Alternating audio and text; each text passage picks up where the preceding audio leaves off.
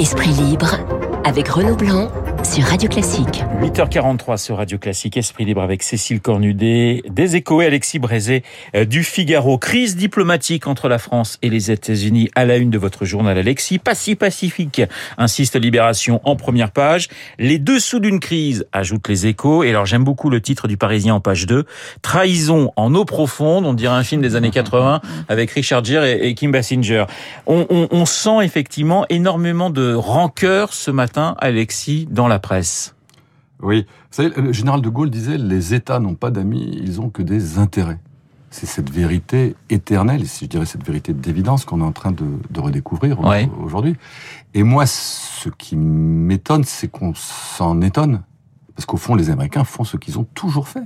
Et notamment dans le cadre de l'OTAN, où ils disaient je te protège, mais tu acceptes ma, ma suzeraineté euh, stratégique, diplomatique, militaire. Ils sont maintenant en train de faire ça du côté du Pacifique parce qu'ils ont changé d'ennemi, ils sont passés de l'Union soviétique à la Chine, et ça a toujours été la même chose. Et nous, on se réveille, et comme on aime bien se raconter des histoires, on n'en revient pas parce qu'on s'était dit, ah, bah, après le méchant Trump, euh, il y a le gentil Biden, et on va entrer dans une ère d'amitié, de, de transparence, de fraternité avec les Américains. C'est des blagues, tout ça. Biden, il fait exactement la même chose que, que Trump. Il défend les intérêts des États-Unis, il le fait, et, il est simplement moins brutal, mais plus fourbe, et sans doute plus efficace. C'est ça qu'on est en train de découvrir, c'est les intérêts des puissances. Il y a un côté oui-oui chez les Européens, euh, Cécile Mais ou voulez dire. En fait, dans, cette histoire, il y a autant un problème de fond, comme dit Alexis, que de forme. Et c'est ça qui humilie euh, la France parce qu'elle l'avait pas vu venir. Euh, il y a quelque temps, Jean-Yves Le Drian, il disait, je pense pas qu'avec Joe Biden, la diplomatie américaine changera. En revanche, au moins, ce sera des gens franco du collier. On pourra parler avec eux. Ils nous feront plus des coups dans le dos. Et ben là, maintenant. Voilà, ils ont été d'une naïveté absolue en Afghanistan aussi. Ils ont pas vu, euh, ils n'ont pas vu euh, les États-Unis euh, agir comme ils ont agi. Et ce, ce, du coup, ça met la France dans une position un peu de oui oui, de naïf, pas seulement l'Europe. Et quand Emmanuel Macron est tellement actif sur la scène internationale, veut tellement montrer qu'il compte, c'est un, un, camouflet, même s'il est. C'est un revers pour lui parce que justement Guillaume Tabar posait la question ce matin dans son édito politique. C'est pas de sa faute, mais mais ça la fout mal si je puis dire parce que justement il, il a tellement misé plus que je pense ses prédécesseurs sur cette dimension euh, internationale, sur le côté je compte sur la scène, j'essaye de, de dénouer des crises, que là, il, il, il s'est fait avoir. Alexis. Rappelez-vous ce qu'on disait et ce qu'il disait. Euh, après le Brexit, c'était bah, finalement le maintenant le meilleur et après l'élection de Biden, le meilleur allié des États-Unis en Europe, c'est la France. C'était ça le credo. C'était c'est la France le meilleur allié. Bah, la réalité, c'est que les Américains, ils ont fait comme ils font toujours. À la fin, ils font avec les Anglais parce qu'il y a une communauté d'intérêt, une communauté culturelle, une communauté linguistique euh, euh, anglo-saxonne et dont l'Australie fait partie. L'Australie fait partie du Commonwealth. Donc tout ça, c'est des, des mouvements historiques de puissance. Euh, la question, c'est de, c'est pas de s'en étonner, c'est pas de s'en indigner, c'est de se battre contre ça. Hmm. Et, et quel est l'échelon pertinent pour se battre contre l'affirmation de, de, cette puissance, en affirmant notre puissance? Est-ce que c'est l'échelon national? Je le crois.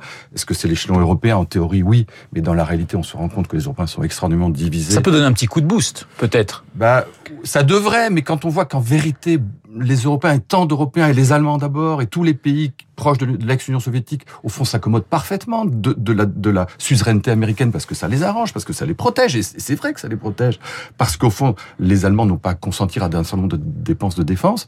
De ce point de vue, l'affirmation de l'Europe comme puissance militaire, ça me paraît pas très bien parti, il faut dire les choses. Alors, vous parliez de, vous parliez de, l'Allemagne, justement. Visite, dernière visite à l'Elysée euh, hier soir euh, d'Angela Merkel, euh, après 16 ans à la tête de l'Allemagne. Hein. Elle tira sa révérence, si je puis dire, dans, dans, dans, quelques jours. Elle a connu quatre présidents français, elle a connu sept premiers ministres, autant de ministres des Affaires étrangères.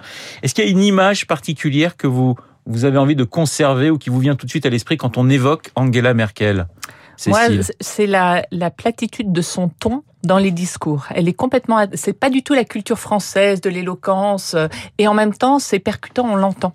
Et donc c'est ce décalage-là qui est un peu euh, euh, des paysans, des paysans pour nous. Alexis. 16, ans, c'est vrai que c'est pas rien. Une image, vous dites, peut-être, si on parle d'image personnelle, euh, c'est elle poussant son caddie dans un supermarché, chose absolument inimaginable euh, en France. Image politique, évidemment, c'est la crise des migrants. Mais plus largement, si, si, et la façon dont elle a ouvert les portes de l'Allemagne avec les conséquences politiques désastreuses qu'on a vues. Après, si on réfléchit bien au bilan de Merkel, euh, il n'est pas si extraordinaire que ça. Elle a duré, elle a duré effectivement, vous le disiez, 16 ans, ça c'est remarquable. Euh, mais à quel prix? Elle, en fond, elle a récupéré l'héritage politique de Kohl, l'héritage économique de Schröder. Le bilan en matière de réforme n'a rien d'extraordinaire. Euh, elle s'est mise dans les pas de Schröder plus qu'autre chose.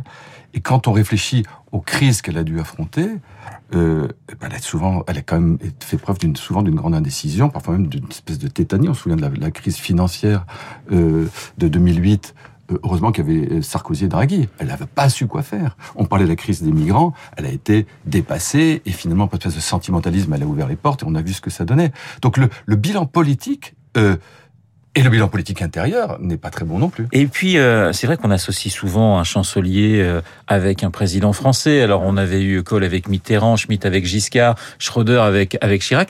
On, on a du mal à l'associer avec euh, tel ou tel président, Cécile. Peut-être un peu Sarkozy, mais mais c'était pas voilà, c'était pas une relation aussi forte que les relations que j'ai citées auparavant. Non, il y a, y, a, y a quand même eu à chaque fois un combat pour savoir qui avait le leadership en Europe, et on sent bien qu'aujourd'hui Emmanuel Macron, il essaye de, de montrer euh, un visage très souriant avec elle parce qu'il veut prendre le relais. Il se dit, euh, une fois Angela Merkel partie, ça va être moi qui va être le, euh, le leader européen et la présidence française européenne arrive à ce moment-là. Alors pour nuancer un petit peu ce que dit Alexis, elle a quand même, c'est sa méthode aujourd'hui qui est liée, c'est ses outils, c'est la maman d'un pays qui est quand même, qui a l'air quand même moins fracturé que la France. Et ce qui est amusant de voir, c'est combien les, les candidats à la présidentielle française là aujourd'hui se réclament d'elle. Oui, c'est vrai. Il y a Hidalgo, euh, Valérie Pécresse. Bon, le, la concertation, le collectif. Pécresse, c'est deux tiers. Euh, deux, tiers, Merkel, un tiers. Euh, Elle a quand même rajouté un tiers Thatcher parce qu'elle oui. dit que, deux, que ça ferait quand même un Merkel, peu trop. ça le ferait pas. Mais c'est vrai qu'à Hidalgo, c'est peut-être plus surprenant parce que c'est pas du tout la même famille politique. Mais, c'est ça, c'est la concertation, c'est l'union, c'est c'est quelque chose de plus doux euh, dans la façon de, de, de mener le pays. C'est vrai qu'elle a laissé la société allemande fonctionner.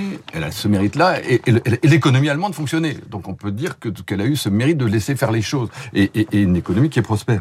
Après, je, reviens, et alors c'est peut-être aussi ce qui plaît Hidalgo, quand on parle de son bilan, il y a quand même aussi la sortie unilatérale du nucléaire, qui est tout ça pour des concessions politiques au, au vert. Enfin, elle a passé son temps à faire tellement de concessions que qu'elle a, a, changé diamétralement de, de, de politique. L'abandon du nucléaire en Allemagne, ça aura des conséquences qu'on n'a pas fini de voir.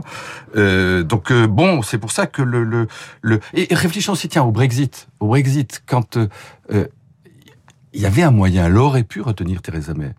Et, c'est sans doute parce qu'elle n'a pas su imposer dans son pays un certain nombre de, gestes en, direction de Theresa May qu'il y a eu Boris Johnson. Voilà, moi le, bilan me paraît pas si fameux que ça. Voilà, bilan plus mitigé pour euh, pour Alexis. Vous parliez des, Verts, on va revenir aux, au Verts français avec euh, la primaire euh, des écologistes hein, qui a qui a déjà débuté.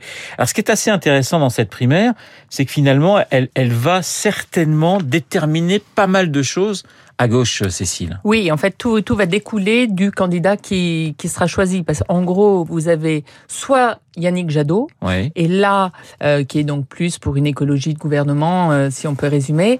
Et là, ça sera vraiment un handicap pour Anne Hidalgo, parce qu'ils sont sur le même terrain. Et Yannick Jadot, la dernière fois, s'est rallié à Benoît Hamon euh, et le regrette amèrement. Donc, il sera vraiment très difficile à convaincre.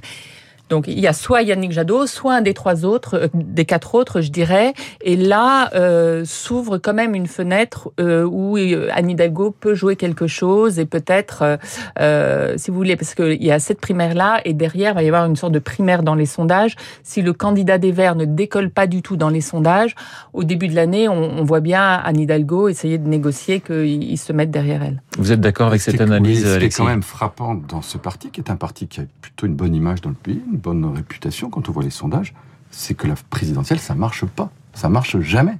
Le dernier coup, ils n'y étaient pas.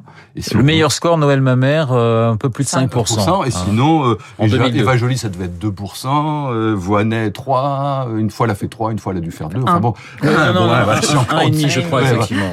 Donc, euh, c'est très curieux. Ça, la présidentielle, s'agissant des Verts, ça ne marche pas. Et on peut s'interroger pourquoi ça ne marche pas. À mon avis, il y a plusieurs raisons, il y en a au moins trois. Il y a d'abord qu'ils ne croient pas à l'institution présidentielle. C'est pas philosophiquement, ils sont pas d'accord avec l'existence d'un président de la République, donc ils savent pas se mettre dans les dans les habits du président de la République. Ça, c'est quand même, euh, me semble-t-il, euh, la première chose. Euh, la deuxième chose, c'est que les Français ne les perçoivent pas comme un parti généraliste. Ils disent bon, ben, sur l'environnement, ils sont très sympathiques, c'est très bien, mais malgré tout, sur le reste, ils n'y connaissent rien et quand ils en parlent, ils disent des bêtises. Ça, on le voit dans les sondages. On leur fait pas du tout confiance sur les autres et malgré tout, un président de la République, ça n'est pas que, que l'environnement. Et la troisième chose, c'est qu'ils ont quand même un génie pour prendre le plus mauvais candidat. Mmh. C'est quand même c'est un don, c'est-à-dire de chercher le mmh. plus sectaire, le plus le, le, plus caricatural. Et là, en l'occurrence, si c'est Sandrine Rousseau, non mais c'est quand même euh, c'est quand même assez enfin, vraisemblable. C'est une primaire qui, quand même qui explique qu'il vaut mieux avoir les terroristes chez nous parce que comme ça on peut les surveiller. C'est une primaire qui, est, qui est quand même euh, enfin 120 000 à peu près, je crois. Donc elle c'est pas mal. Donc est-ce que voilà et on ne sait pas finalement qui s'est vraiment inscrit. Est-ce que ce sont des, ce qu'on appelle les Khmer verts ou au contraire ce sont des, des écologistes qui, a qui le sont mieux prêts à mobiliser ces réseaux ouais. C'est ça la vraie question. Personne ne sait, on peut pas faire de sondage, donc c'est vraiment à l'aveugle. Une Sandrine Rousseau, par exemple, elle était il y a deux mois totalement inconnue des Français. Je suis sûre que beaucoup de gens la connaissent pas encore aujourd'hui, mais elle est très active dans les réseaux féministes, LGBT, euh, euh, tous ces réseaux-là. Si elle a réussi à les faire s'inscrire à la primaire, euh, elle peut avoir une petite longueur d'avance. Dans les sondages, elle pèse déjà la moitié de Jadot, alors que personne la connaissait, que Jadot a une antériorité, etc. Donc effectivement, on peut imaginer, moi j'en sais rien, que les que les délégués enfin que les, les, inscrits euh, votent, pour, votent pour elle. Vous parliez d'Anne Hidalgo, mais Jean-Luc Mélenchon aussi doit regarder de très près ce qui se passe du côté des écolos. Oui, alors euh, Jean-Luc Mélenchon, oui, il est beaucoup plus proche d'une Sandrine Rousseau ou d'un Éric Piolle. Ils disent, eux, qu'ils essaieront de discuter avec lui s'ils sont élus. Euh, mais là, monte une petite musique sur est-ce que Jean-Luc Mélenchon aura ses 500 signatures? Vous savez qu'il y a le candidat communiste qui, cette fois, veut aller jusqu'au bout. Et c'est lui qui fournissait beaucoup les, les signatures à la France insoumise euh, jusqu'ici.